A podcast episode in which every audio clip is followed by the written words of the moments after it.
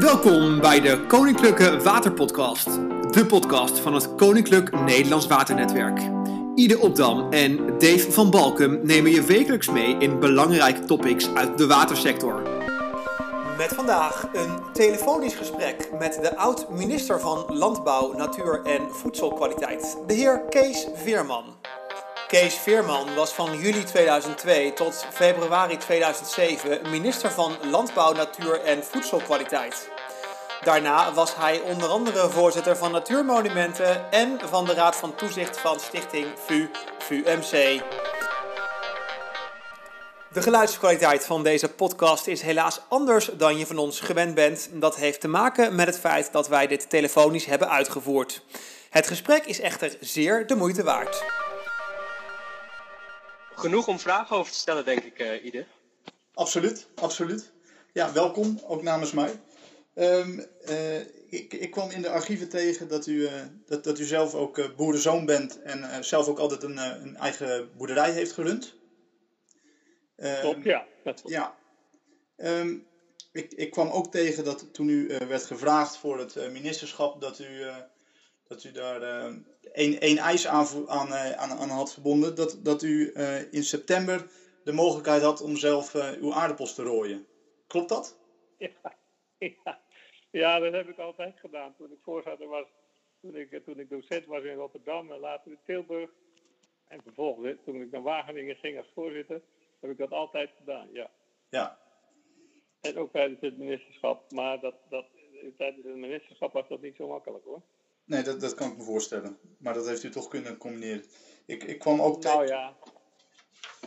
Ja, ga... mijn, jongens hebben mijn jongens waren nog jong. Uh, twee jongste jongens en die hebben het bedrijf overgenomen. Ja, dat, is, dat was wel, voor hen wel heel heftig hoor. Ja. Uh, want uh, je, je, je werd in de Kamer aangesproken, zelfs nog als je de verdenking op je had geladen dat je tijdens de avondmaaltijd over het bouwplan had gesproken met elkaar. Ja, ja, ja. Dat, moest, dat moest strikt gescheiden blijven. Ja, ja dat natuurlijk, wat natuurlijk onzin is. Maar goed. Ja. Um, zo gaat dat. Ja, zo, ja, ja. Um, toen u, toen u werd gepresenteerd als eh, minister, toen, um, toen, toen uh, vertelde u dat u graag een revival van de oude boerenethiek wilde. Ik ben benieuwd wat u daarmee bedoelde. Nou, dat, die, die, de oude boerenethiek uh, die kwam tot uitdrukking in zorg voor de, de, dier, het dier, de plant, de bodem. En daarmee respectvol omgaan. En vanuit het besef dat je het alleen hebt gekregen en door moet geven aan de volgende generatie. Want voor een boer is zijn grond eigenlijk het meest bestendige deel. en dat moet overgaan in de, in, in, naar de volgende generatie in, de, in, in, wel, minstens in dezelfde toestand als je het hebt ontvangen, of eigenlijk beter. Ja. Um, en dat, dat, dat is dus een ethisch vraagstuk. Hè. Je kunt dus de grond of het dier niet uitbaten uh, op korte termijn. Uh, en dan vervolgens uh, zeggen, nou ja, het is jammer dan, maar dat was het dan. Dat, dat gaat niet. Het is, de boeren is denken in tientallen jaren. Ja. En dat is, dat is natuurlijk naar de achtergrond geraakt. Steeds meer vanwege ja, de jachtigheid van het, van het hele bestaan. Niet alleen van boeren, maar van iedereen in het bedrijfsleven kijkt men nog niet verder dan drie, dan drie maanden. Hè. Dan komen de kwartaalcijfers weer en dan, dat dan weer achter de rug is, dan zuchten we weer en dan kunnen we weer drie maanden vooruit. Ja.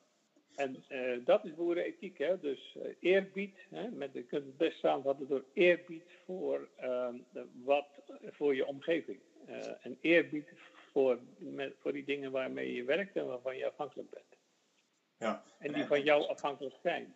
Ik heb mijn jongens altijd opgevoed wij hadden kippen en wij hadden, wij hadden allerlei kleinvee. Altijd s ochtends eerst de dieren voeren, want die zijn van jou afhankelijk. Ja. Ja, mooie gedachte. En, en, en, en, en, en zou u daarin dan ook, zou, zou dat dan tot stand moeten komen door, door uh, bijvoorbeeld een, een stop op, op verdere intensivering van, uh, van, van de, de veehouderij of, of, of verdere schaalvergroting door middel van uh, meer gemengde bedrijven, grondgebonden, extensief? Of ja, u dat staat daar los van? E- ethiek is een zaak van het hart, hè? Ja. En niet primair van het hoofd. Uh, dus uh, de ethiek moet voortkomen uit, uh, uit de waardeopvattingen die je wilt vormgeven. En die waardeopvattingen die vertalen zich dan in praktische daden die je, die je doet. Of, of dat nu in een bedrijf is, of in je dagelijks leven, of in je handelen van het moment. Dat is, dat moet je, daar moet je rekenschap van geven. En de wijze waarop je dat vormgeeft, is dan de uitdrukking daarvan. En dat, dat kan dus zijn dat je vanuit je eh, ethische opvattingen zegt, nou die uitbuiting die we nu hebben van de grond, uh, die op korte termijn gericht is, uh, dat, dat wil ik niet meer. Ik wil bijvoorbeeld naar een extensieve bouwplan. Maar uh, dat kost natuurlijk geld. Hè? Dat, dan ga je opbrengst uit. Je hebt minder hakvruchten hebt, dan ga je opbrengst achteruit. De hakvruchten zijn meestal de moneymakers, de, de cash crops. en wat dan? Hè? Wat dan? Wat doe je dan? wil je dan verder uitbreiden, zodat je basis voor je machines en je arbeid wordt vergroot, de benuttingsbasis.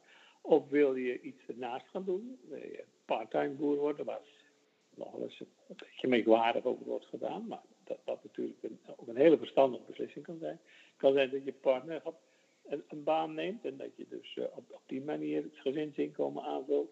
Kortom, uh, wat je dus als voorwaardig waardevol houdt en wat je dus in je daden tot uitdrukking wilt brengen, dat bepaalt wat je uiteindelijk kiest als uh, strategie voor je bedrijf.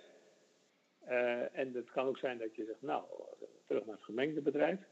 Uh, we moeten we oppassen dat we niet vervallen in de nieuwe romantiek natuurlijk. Hè. Dat we weer schoolplaatjesbedrijven krijgen op en zien. maar dat je bijvoorbeeld het gemengde bedrijf begrijpt als een samenwerking tussen veehouderij en akkerbouwbedrijven. En dat eh, op regionale schaal. Wat, natuurlijk dan een, regio, wat natuurlijk dan een, een, gemengd bedrijf is op afstand. Hè? Of in combinatie. Dat is natuurlijk heel goed mogelijk. Ja. Uh, niet iedereen hoeft koeien, varkens en kippen te hebben, zoals vroeger een kleine gemengde bedrijf. Maar je kunt dat natuurlijk combineren en tegelijkertijd specialiseren. Waarbij je natuurlijk die kring niet te groot moet maken, want anders sleep je alles weer van op naar haar. En je kunt ook zeggen, nou, ik wil meer natuur. Dus een deel van mijn, eh, van mijn grond wil ik uh, voor natuurdoeleinden. Nou, dan moet daar een vergoeding tegenover staan. Want je kunt niet van de natuur eten, want niemand wil voor natuur betalen. Natuur wordt gezien als een common good. Hè? Ja. Als, een, als, een, uh, als iets waar je niet voor hoeft te betalen. We begrijpen wel dat dat, dat, dat niet deugt. Maar we, we slagen er niet in om het om het zodanig vorm te geven dat het, uh, dat het, zijn, dat het zijn schaarste die er is, vertaalt in een prijs. Ja, ja. En, en, ja. en, en als ik daar dan op, door, op doorborduur, um, de, de, deze, deze onderwerpen die we nu, nu bespreken, deze thema's, die komen ook in het, in het uh, huidige landbouwdebat weer terug. Hè, zoals dat de afgelopen maanden weer, is, weer, weer ontzettend actueel is. Um, Kunt u verklaren waarom, waarom zelfs met, met de beste wil van ministers of ministeries deze, deze veranderingen kennelijk zo ontzettend langzaam gaan? Eh, ja, kijk, landbouw is altijd een, uh, een lange termijn business, hè? wat ik net al zei. En bovendien is het een Pfennigengeschäft, zoals de Duitsers noemen. De marges zijn buitengewoon smal. Dus het komt er echt op aan om een goede boer te zijn, om een inkomen te hebben. Je kunt maar niet wat aanmodderen, want dan red je het, uh, dan red je het niet. Of je kunt wel uh, modderen, maar dan in de zin van op een, op een niet-ethische manier je bedrijf voeren. Hè? Meewerken aan fraude bijvoorbeeld, of, of je grond of je dieren zodanig exploiteren dat je zegt, nou, na mij de zonvloed. Maar dat, dus er staat dus heel veel spanning op, op, op het businessmodel om een, om een beetje inkomen te hebben. En als je naar de inkomens kijkt in de, in de landbouw, dan zijn die vrijwel, uh, met uitzondering van de grote bedrijven uh, of de eigen geërfde bedrijven, ja, dan is het ook geen kunst. Hè. Als je 60 hectare van je ouders erft, dan ben je met pensioen op het moment dat je ze krijgt. Want als je dan gaat boeren, dat betekent alleen maar dat je dat uh, als hobby doet. Want je, je, kapitaal brengt niet op wat het op zou brengen als het op een andere wijze dienstbaar maakt, door beleggen of zo. Maar dan zie je dus dat die, dat, dat die, uh, die, spanning op dat businessmodel bepalend is voor wat je kunt doen. Boeren willen best veranderen, maar er zijn twee grote problemen. De eerste, eerste probleem is ehm, op welke termijn moet dat dan gebeuren? Want het kan niet van vandaag morgen. Ik heb een stal gebouwd nu de, nu de zegt de melkveehouder nu de quotering is afgeschaft. dat heeft de bank mij ook toegestimuleerd, want daarmee kan ik mijn omzet vergroten. Maar die, die stal staat er voor 20, 25 jaar. Daar ben ik nog maar vijf jaar of zes jaar aan het aflossen. Uh, en, en, de rest dan? Hè? Uh, wie neemt dan dat kapitaalverlies, dat afbraakverlies? Een, een ander punt is, uh, waar haal ik de vakkennis vandaan om op een nieuwe manier mijn bedrijf in te richten? Moet ik terug naar school? Of wie, of wie helpt me daarbij? Of wie geeft mij, ja. wie, wie, geeft mij een, een, een transitielening? Hè? Dus dat ik een, lening krijg om die jaren van om, dat ik mijn bedrijf om, omwerk eh, omstel, eh, wie geeft mij dan eh, een, een, een, lening zodat ik dat in die tijd uit kan zingen? Want dan ga ik fouten maken, ik, ga dingen, ik ga, ben nog niet, nog niet meteen optimaal, dus ik heb aanloopverliezen.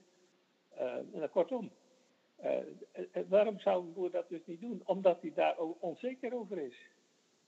Ja, ja, komt er ook op af. Onzekerheid is wat we allemaal willen vermijden. Uh, een student wil geen lening nemen, want die denkt, ja, dan moet ik met 40.000 euro schuld of 50.000 euro schuld afstuderen. Uh, en dan, en dan, terwijl dat natuurlijk de prijs is van een middenklasse auto. Hè? Je kunt ook zeggen, nou, dat heb je zo weer terugverdiend. Maar het is onzeker, dus wil je het nee, heel, uh, heel duidelijk. Ja, en dat, ja, dat zie je nu ook. Ja, en, ja, en dat, zie je, dat zie je nu ook wel, denk ik, in het, uh, ik weet niet of je dit beaamd is, maar in het uh, uh, pijlvolg functie, functievolg volg pijl debat, wat nu ook weer, ja, ook weer wordt gevoerd. En dan zie je ook die, lange termijnsvisie inderdaad, dat daar ook, nou ja, ik lees nu in verschillende visies hè, dat, dat ze dat willen veranderen, maar nog niet heel concreet over zoveel jaar gaan we veranderen. Dus Nee, maar die, die, die, die, het debat in de waterstadwereld van pijl volgt functie. Uh, is natuurlijk aan, aan uh, grondige heroverdenking uh, onderhevig, vooral in de veenweidegebieden. Want daar komt natuurlijk nooit een end aan. dat veen klinkt in. Sommige pakketten zijn meters dik. Dus je kunt je wel nagaan hoe lang dat nog duurt voordat het... dat wordt natuurlijk nooit stabiel. Nee, de bodem is de bodem, ja. Maar vrij diep. Ja, dus de, de, de, vraag is, de vraag is natuurlijk dan of dat je niet om moet draaien. Wat, wat kunnen we dan op deze bodem dan nog doen? Of we kunnen met technische maatregelen, bijvoorbeeld drukdrainage, wat, wat nu wordt gepraktiseerd, kunnen we dat proces vertragen. Nou, dat, dat lukt ook wel. Dat, die investeringen zijn ook nog wel doenbaar. Uh, bovendien ben je minder, minder droogteafhankelijk. Dus dat is op zichzelf kan zo'n maatregel je nog wel een poosje helpen.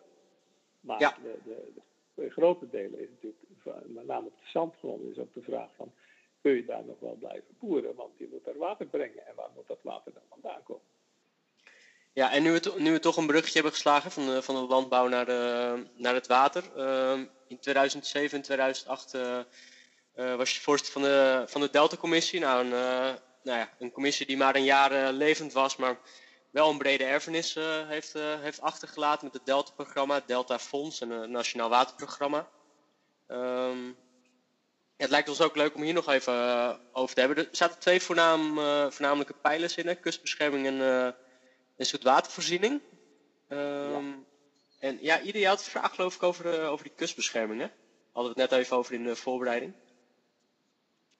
Uh, nou, het, het, eerste wat ik eigenlijk, wat ik eigenlijk wilde vragen was, um, als je, als je naar, naar die commissie kijkt, hè, dat was een vervolg op de commissie die destijds in het leven was geroepen uh, na de watersnoodramp 53. Um, deze commissie werd ook wel Delta Commissie Nieuwe Stijl genoemd.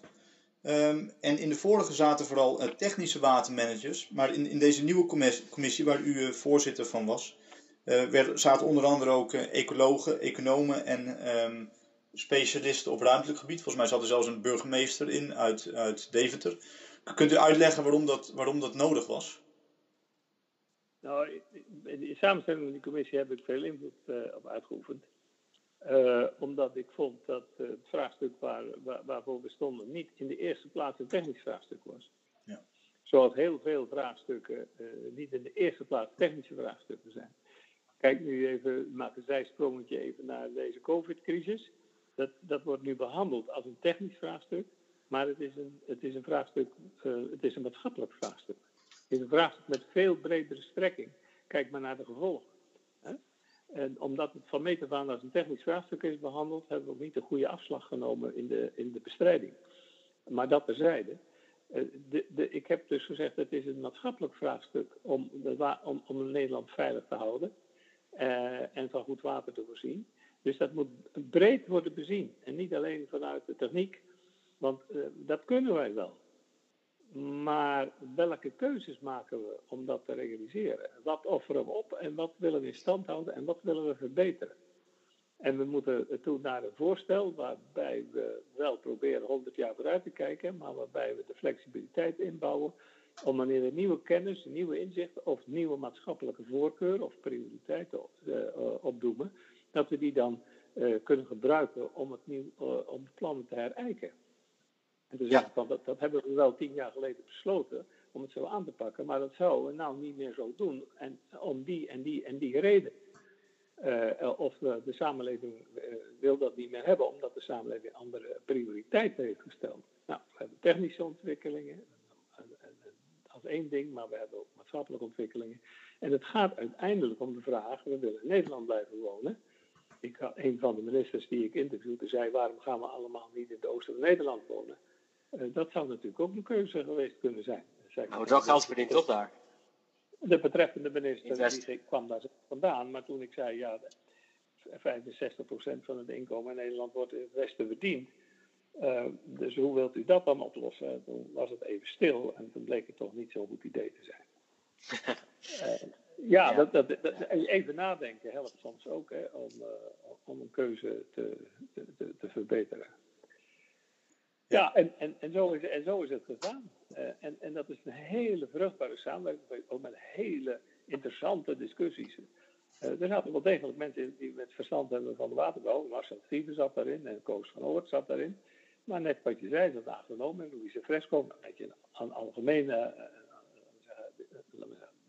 algemeen uh, intellectueel uh, van, van, buitengewone, van buitengewone kwaliteit.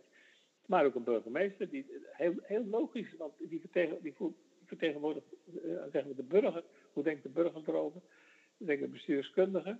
Ja, interessant om te kijken hoe, hoe je dat in moet richten. En op die manier hebben we dat gedaan. Een hele vruchtbare samenwerking in, goed negen maanden. Met van meet af aan de ambitie een rapport dat niet in de laag gaat. En een rapport wat, uh, wat onmiddellijk tot implementatie moet komen. Vandaar dat ik toen, dat, dat heb ik een beetje zelf verzonnen eigenlijk, die, die, die, speciale rol van de, van de commissaris, van de regeringscommissaris die, dat, eh, die, dat, eh, die rechtstreeks dus met, eh, met het parlement kan verkeren. Was niet, zo erg, niet zo erg gewaardeerd door de bewindspersonen van die tijd. Want die vonden dat dat, dat dan tekort deed aan hun verantwoordelijkheid. Maar eh, ik heb er altijd op gewezen, bewindspersonen zijn tijdelijk. Hè? Dit zijn voorbijgangers. Ja. Uh, en dit is een vraagstuk van, van waar we honderd jaar aan willen werken. Voor, voor ons nog. Dus dat moet continuïteit zijn. En dan moet niet iedere ja. keer discussies zijn over het budget. Want ja. als we moeten kiezen tussen gratis schoolboeken en dijkverhoging, dan weet ik wel wat er gebeurt. Ja, absoluut. En, en, en die, nou, dat, dat die samen, samenwerking goed verliep, dat was, uh, dat, dat was belangrijk. Want, want u schreef in het advies dat, uh, dat de urgentie hoog was.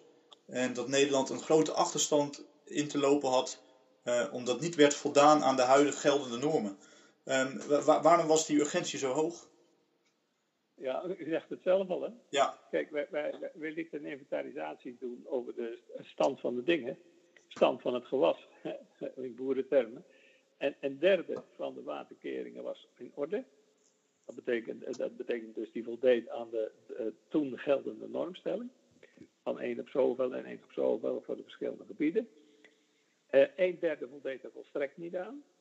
En een derde, daar wisten we het niet eens van. Nou, dat is natuurlijk erg, erg zorgelijk. Als je maar laatste is zeker zorgelijk, ja. Uh, een derde van je spullen op, op, op, orde, op hebt. En als je dus van sommige dingen niet eens weet wat er aan de hand is, dat is het meest erg. Want dan, uh, als, je, weet dat het niet goed is, dan weet je ook wat je moet doen als, het, als er iets gebeurt. Maar als je niet eens weet hoe het zit, ja, dan kun je ook niet ingrijpen.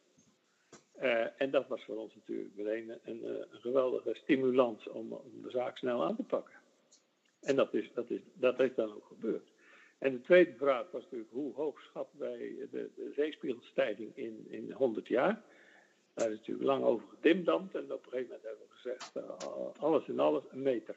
Ja, maar want daarmee, daarmee was uw advies die was een heel stuk hoger dan uh, wat het IPCC in die tijd uh, meldde. maar, maar, je moest kijken, wij, hebben, ik heb, wij hebben gekeken naar de trend in de adviezen die er waren de schattingen die er waren. En die schattingen liepen systematisch op.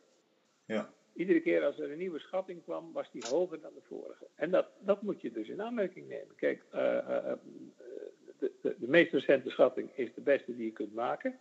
Maar als er een nieuwe schatting is na een verloop van tijd die hoger is, en dat is systematisch het geval, dan betekent dat dat je aan een voortdurende onderschatting bezig bent. Ja, ja en, en, en, daarin, en daarin liep u natuurlijk vooruit op wat het IPCC zoveel jaar later zou zeggen. Maar, maar destijds zat, het, zat uw advies 70 centimeter boven het advies van het uh, IPCC. Ik kan me voorstellen dat je wilt in zo'n advies ook, ook uh, ja, het moet wel draagkracht hebben uiteindelijk. En als, als het wordt uitgebracht, iedereen heeft zoiets van, joh, dit, dit is wel heel ver vooruit. Ja, ja, dat is ook zo. Maar kijk, wij, wij hebben dus niet alleen een advies geschreven en naar beste eer en geweten en, en kunnen. Maar wij hebben dit advies ook breed uh, uitgevent. Hè? Uh, ik, ik, geloof dat ik 50 uh, ontmoetingen gehad heb met, met tegenwoordig heet dat influencers, geloof ik. maar mensen, die, men, mensen die, die er dus over, over gingen en mensen die, die er professioneel mee te maken hadden. Dus dat, dat ging over politici van allerlei rang en stand. Gedeputeerde burgemeesters, Kamerleden, Eerste Kamerleden, Tweede Kamerleden. Maar ook de vakbeweging, eh, ondernemersorganisaties, uh, uh, natuurorganisaties, uh, allerhande NGO's heb, heb, ik gewoon het, het, uitgelegd. Hè, hoe wij gewerkt hebben, waarom wij gezegd hebben wat we zijn. En, en, en, dat bleek, en dat bleek dus dat men het rapport ging waarderen, omdat ze zeiden: de, de, de, het, wordt, het, het, wordt niet eenvoudig neergelegd en lees het maar en dan weet u het. Maar ze zagen natuurlijk ook de passie en de overtuigingskracht die wij aan de dag leggen in die gesprekken. En, en men kwam daarvan onder indruk, dacht ik, die mensen die, die, die, die hebben een missie. Hè? Die hebben niet zomaar wat onderzoek gedaan en uh, nou, hier hebt u het. Maar die, die, wij hebben dus Kamerleden overtuigd. En, en dat viel best, best tegen. Maar ik, ik, was een keer bij Agnes Jongerius, die was de voorzitter van de FNV. En die zei, Kees, dit, dit, is fantastisch, want dit geeft ook heel veel werkgelegenheid en nieuw elan in de waterbouw. Eh, zo heb ik het nog nooit bekeken. Nou, dat was dus een, een typisch aspect waar, waar natuurlijk voor de vakbeweging en ondernemersorganisaties ontzettend veel belangstelling voor is. He, ja. Los van, maar mensen die verantwoordelijk zijn voor de veiligheid in, in, in ons land, dus de, de, de bestuurders en de waterschap, met name de waterschapbestuurders en de Rijkswaterstaat ja, die hadden hier heel veel aan. Die zeiden, kijk eens even wat een taak dat er voor ons ligt. En we hebben dat toch redelijk onderschat. We moeten, moeten aan het werk. Ja, ja, ja dat is wel een, een, duidelijke boodschap. Ja. En ook wel, ook wel knap dat die, eh, dat die aanbevelingen daarmee, uh, nou ja, dat een aantal aanbevelingen, bijvoorbeeld nou, wat, het hoogwaterbeschermingsprogramma, waar nu natuurlijk uh, ook aan de slag is, dat het aantal van die aanbevelingen heel goed zijn geland. En het rapport ook heel goed is geland. Um, er zijn ook twee dingen waar we nog wel wat vragen over hadden, over hoe die nou geland zijn. En dat zou een, eh, een nieuwbouw en de pijl van het IJsselmeer. Ik ben eigenlijk eerst wel even benieuwd naar die, uh, naar die nieuwbouwopgave. Een van die aanbevelingen, ja, ik heb hem niet helemaal scherp hoor, verbeter me gerust Kees. Maar kijk, kijk goed uh, waar je bouwt en vraag of, de, of het uit kan. ja, de kosten en de baten weeg ze goed af voordat je gaat bouwen op een bepaalde plek. Um, ja, wij, wij, zagen, wij zagen dus dat een van de laagste punten van Nederland vele meters onder NAP, dus tussen Rotterdam en Utrecht, de, de, werden hele nieuwe wijken geprojecteerd. Uh, en en de, afweging die wij maakten, we zeiden, kijk eens, dit is dus heel gevaarlijk, want je kunt wel optimale bescherming hebben met dijken en sluizen en, en al wat je nog hebt, maar als daar mensen meters onder het NAP verkeren, dan is de ramp niet te overzien als er iets gebeurt. Hè? Uh, en we hebben dat ook gezien met, uh, met die uh, bijzonder hoge rivierafvoer eind van de jaren 90. dat, dat we moesten evacueren. En welke paniek dat dan bewerkt. Ja. En, en, en hoe de volk daarop reageert. Je moet je dus realiseren als je daar gaat bouwen dat je grote risico's neemt. En dat je, uh, en dat je beschermingsmaatregelen die je daarvoor treft, dan ook moet aanpassen daarop. En, en dat moet je bij de kosten van de bouw rekenen. We kunnen zeggen, die grond is daar lekker goedkoop en we zitten lekker dichtbij de grote uh, plekken waar de werkgelegenheid ja. is, waar de fabrieken en de kantoren zijn. Maar je moet die kosten dus meerekenen om tot een goede afweging te komen. Ja, maar nou, als, als, ja, als ik dan nu naar de, Haarlem, naar de Haarlemmermeer kijk of zo, waar nog, uh, waar nog wel gebouwd wordt, is het, ja, is het dan voldoende geland? De, deze, deze aanbevelingen, nou, dit is dan even een heel specifiek project, hè, maar ja. Nou ja, kijk, de, waar, konden wij meer doen dan op de, op de zuiverheid van de afweging wijzen? Hè? Ja. Uh, de, de, de, afweging moet zuiver zijn. Dat betekent get your prices right. Hè? Dus neem mee in je calculaties wat, wat alles wat er uh, mee te maken heeft. Uh, en, en als je systematisch een aantal dingen vergeet, bijvoorbeeld de schade die je aan de natuur toebrengt, of de, de grote risico's voor, voor massale verdrinking of, of, sterfte of andere risico's, als je die niet meeneemt, dan maak je dus een oneerlijke vergelijking wanneer je projecten tegenover elkaar afweegt. En het is allemaal wel begrijpelijk dat dat gebeurt. Uh, maar het is een vorm van gemakzucht. En het is een vorm van onverantwoord bestuurlijk handelen. Je moet alle uh, voor's en tegens zoveel mogelijk proberen op één nummer te brengen. en die, als, je, als het maar enigszins kan kwantificeren, en kan je, wat je niet kunt kwantificeren, moet je heel uitdrukkelijk onderwerp van overdenking maken. En, en niet vergeten, omdat je het niet kunt kwantificeren, maar even vergeten. Dat, is, dat gebeurt vreselijk vaak, maar dat is een van de meest gemaakte fouten met de grootst mogelijke consequenties. Uh, de, de neiging, ook bij technici, is, uh, wetenschap is algemeen, als je het niet hard kunt maken, zoals dat dan heet, dan doet het er niet toe. Nee, de, de meest wezenlijke dingen in het leven doen er juist toe, omdat ze niet hard te maken zijn. Huh? Ja, ook met die ethiek in de landbouw waar we het in het begin over hadden. Dat is ook, uh... Precies, uh, precies. Ja. Uh, maar, maar, kijk maar naar je eigen leven. de dingen die je niet hard kunt maken, doen er het meeste toe. Hè? Je kunt niet zeggen dat je tot, tot nee, 95% van je vrouw houdt, hè? of van je partner houdt. Dat kun je niet zeggen. Mooi voorbeeld. Een, een, een van, die, van die andere aanbevelingen, zoals die in het advies staan, is, het, is de pijlverhoging van het IJsselmeer die uh, ja. u adviseerde om die naar uh, anderhalve meter uh, verhoging te zetten. uiteindelijk is dat helemaal niet doorgegaan. En dat kwam met name door de, door de, door de als ik het goed begrepen heb, de opstand van de boeren in de omgeving. Um, en dat, het, dat, het, dat, het, dat de kosten hoog zijn voor de, voor, de, voor de waterkeringen in de omliggende steden van het IJsselmeer. Nu is er geopperd om een flexibel waterpeil in te stellen. En dat zou dan uh, in het voorjaar zouden dan um, in het voorjaar zou het lager zijn en in het eind van de zomer, uh, of in het voorjaar hoger, in het eind van de zomer zou het dan weer lager zijn. Wat denkt u daarvan? Uh, wij, hebben gezegd, kijk, de, het IJsselmeer is een van de grootste zoetwatermeren van Europa. dat hebben wij dus bij de hand. daar daar, daar drinkt heel Oost-Nederland uit. Uh, en als de droge zomer is, ook nog West-Nederland. Zo is gebleken. Uh, en als je daar dus een meter op zet, dan heb je een ongelooflijk grote uh, hoeveelheid zoet water. Die je nu in de Waddenzee laat lopen. bij de sluizen in de Afsluitdijk. En dat is heel erg zonde.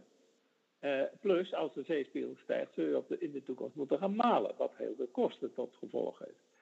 Dus als je die twee tegen elkaar zet, dan is het verstandig om te overwegen om, niet onmiddellijk, maar op termijn, die verhoging van pijl plaats te laten vinden. Nu, toen was de wereld te klein en er waren mensen in het Gaasterland die zeiden, moeten we, moeten we alles luchten.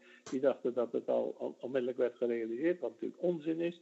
Maar de, de idee dat je je eigen water opspaart, wat je goed kunt gebruiken in het kader van klimaatverandering en verdroging, is natuurlijk eh, hartstikke actueel. En, en, en de, de, de pijlverhoging die we dus nu doen, dat is een pijlverhoging die je ook in, in, in Polder ziet. Hè. Wij hier in Hoekswaard hebben een zomerpijl en een winterpijl. Uh, dat heeft verband natuurlijk met de regenval en ontwatering. Maar omgekeerd kun je dat natuurlijk ook zo doen. En dan heb je een, een veel grotere waterbuffer van heel waardevol zoet water. Dat wordt zo kostbaar. Uh, en en ja, ik, ik zou zeggen, blijf dat overwegen. En kijk hoe ver je daarmee gaat. Wij hebben het, maar eens, de kat maar eens op het spek gebonden. En gezegd, ja. dat moet je echt overwegen. En dat, dat onmiddellijk iedereen met de kramp schiet, ja, dat is bijna altijd zo als je een grote veranderingen voorstelt. Maar onze bedoeling was om duidelijk te maken welke mogelijkheden er zijn, maar ook uh, welke bedreigingen er zijn als je het niet doet. Ja, nou, misschien met de afgelopen drie uh, droge jaren dat het, dat het actueler dan ooit is en dat, dat het misschien zijn tijd wat vooruit was en nu nog een keer bekeken wordt. Ik geef het je op een briefje, dat gaat gebeuren. Iedereen gaat ja. het daarover hebben. Want ik bedoel, wie heeft, dat, wie heeft zoveel zoet water bij in zijn achtertuin? Ja, dat zijn er ook wadis. ja, en, en uh, IJsselmeer is redelijk ondiep. Uh, dus uh, als je er een meter op zet, dan heb je ineens een heel procentueel ineens een heel veel meer water ten opzichte van wat je nu hebt. Ja, ja dat zijn behoorlijk wat, wat kubes om het maar even te, kwantificeren. Ja, en, en op de voorkant, hè? De, de, de titel van uh, toen de tijd was samenwerken met, uh, met water, hè? Ja. Ja, en uh, ik was wel getriggerd, want ik las het na het pamflet. Ik weet niet of u bekend bent. Rutger Brechtman, Het Water Komt. Een kleine pamflet geschreven, een oproep aan elke Nederlander.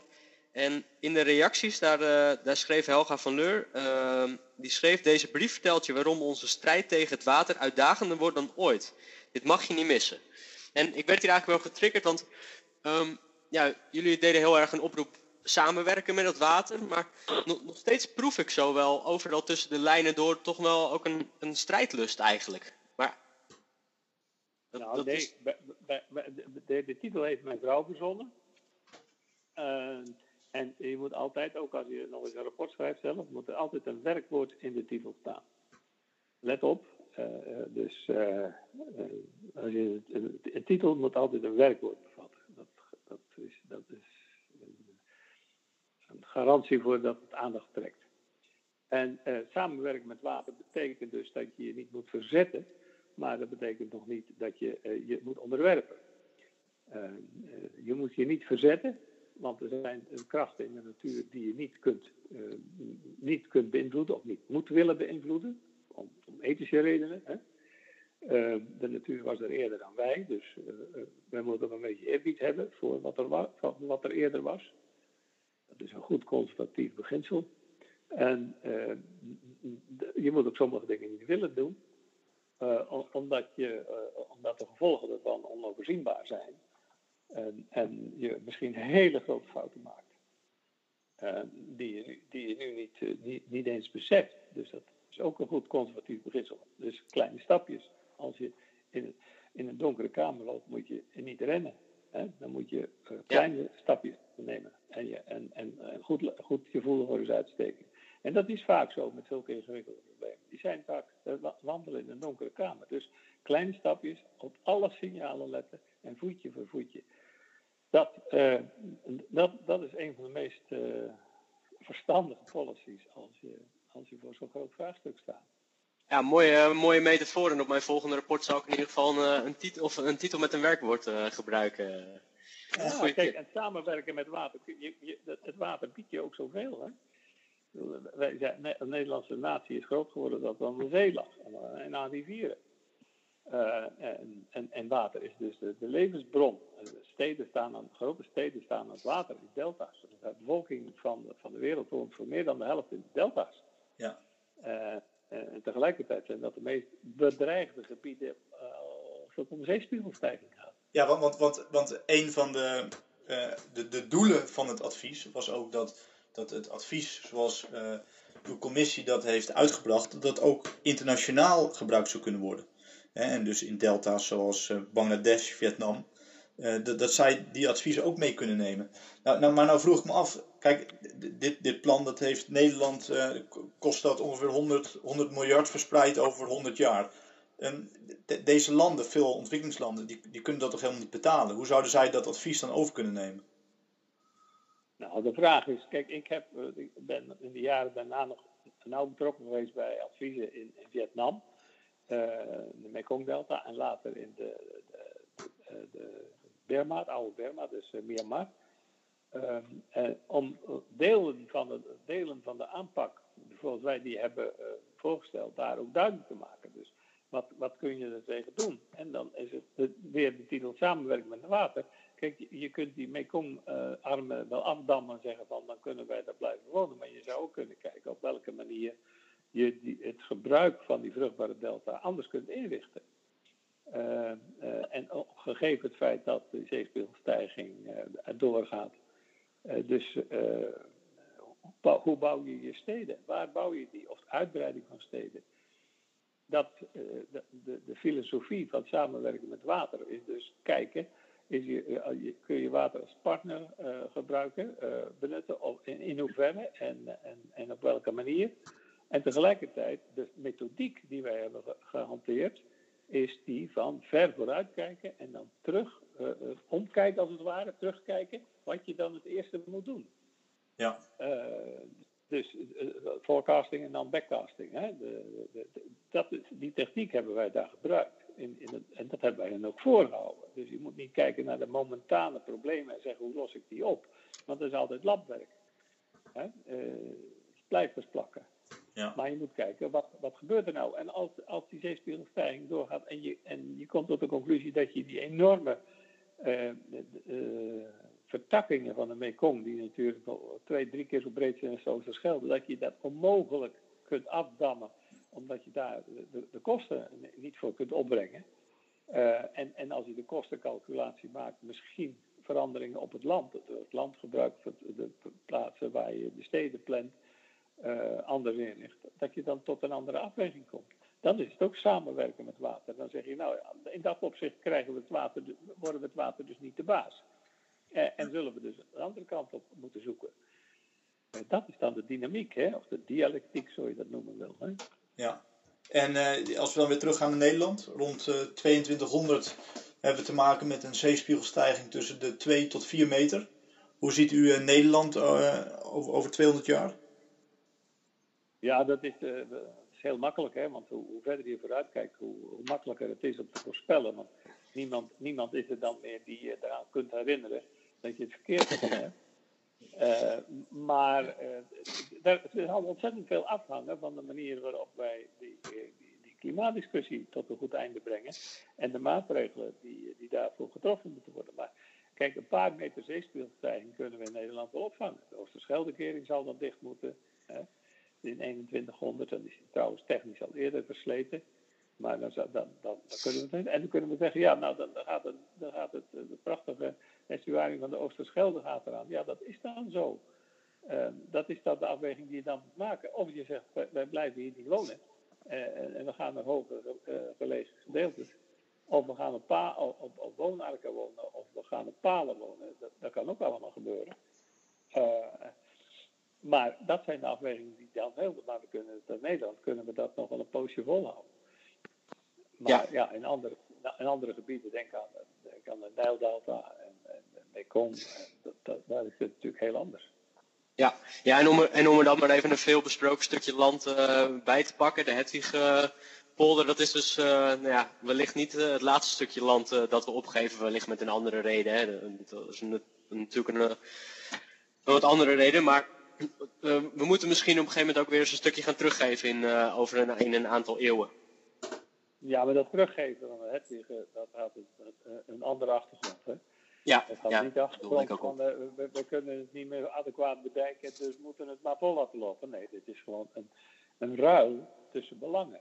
Ja. Uh, de, de, de, belangen van de Antwerpse haven, die, waar, waar wij een internationaal verdrag, verdragsverplichting hebben na de scheiding tussen België en Nederland.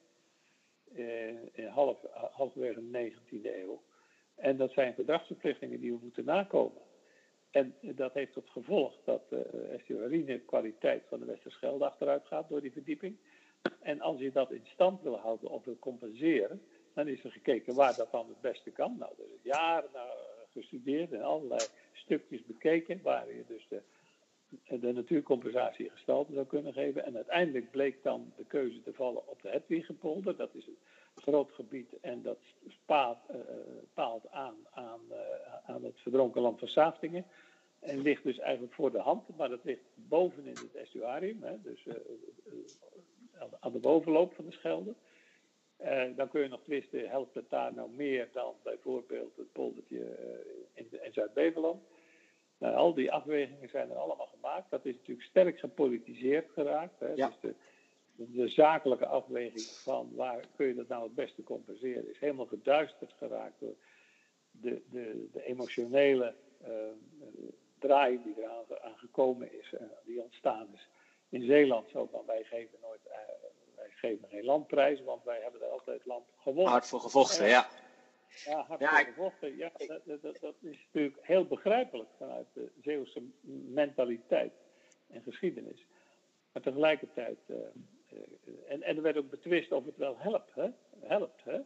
Want uh, de, ja. de, aan, de andere kant van de, aan de andere kant van de dijk, uh, daar, daar uh, meren de zeeschepen aan en wordt de haven van Antwerpen steeds groter. En boze, boze tongen beweren dat het een kwestie van tijd is en dat Antwerpen dan gewoon die Hedwigepolder ook weer als, als gasgebied erbij krijgt om de havenactiviteit te vergroten, hoewel het wel Nederland is. Maar die grenzen zijn natuurlijk fluïde.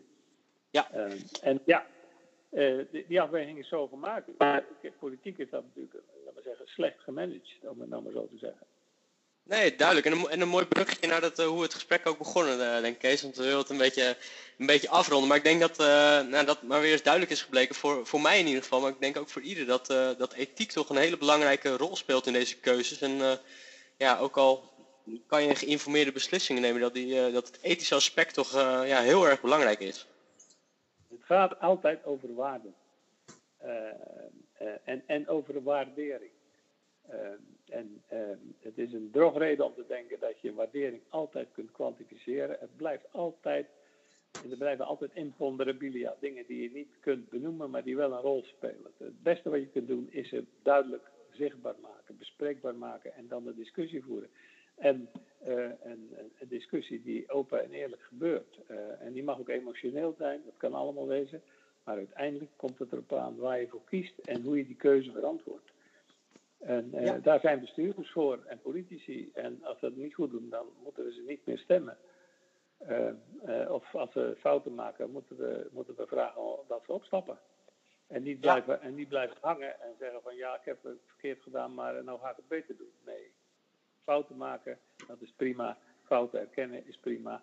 Maar grote fouten maken als bestuurder, de tas die geloofwaardigheid, dan moet je gaan. Dit was de KNW Waterpodcast met Ide en Dave en Kees Veerman. In de volgende aflevering gaan Ide en Dave in gesprek met Sita Vulto en Hanna Tullemans. De twee gasten worden bevraagd over verantwoordelijkheden en ambities in stedelijk waterbeheer.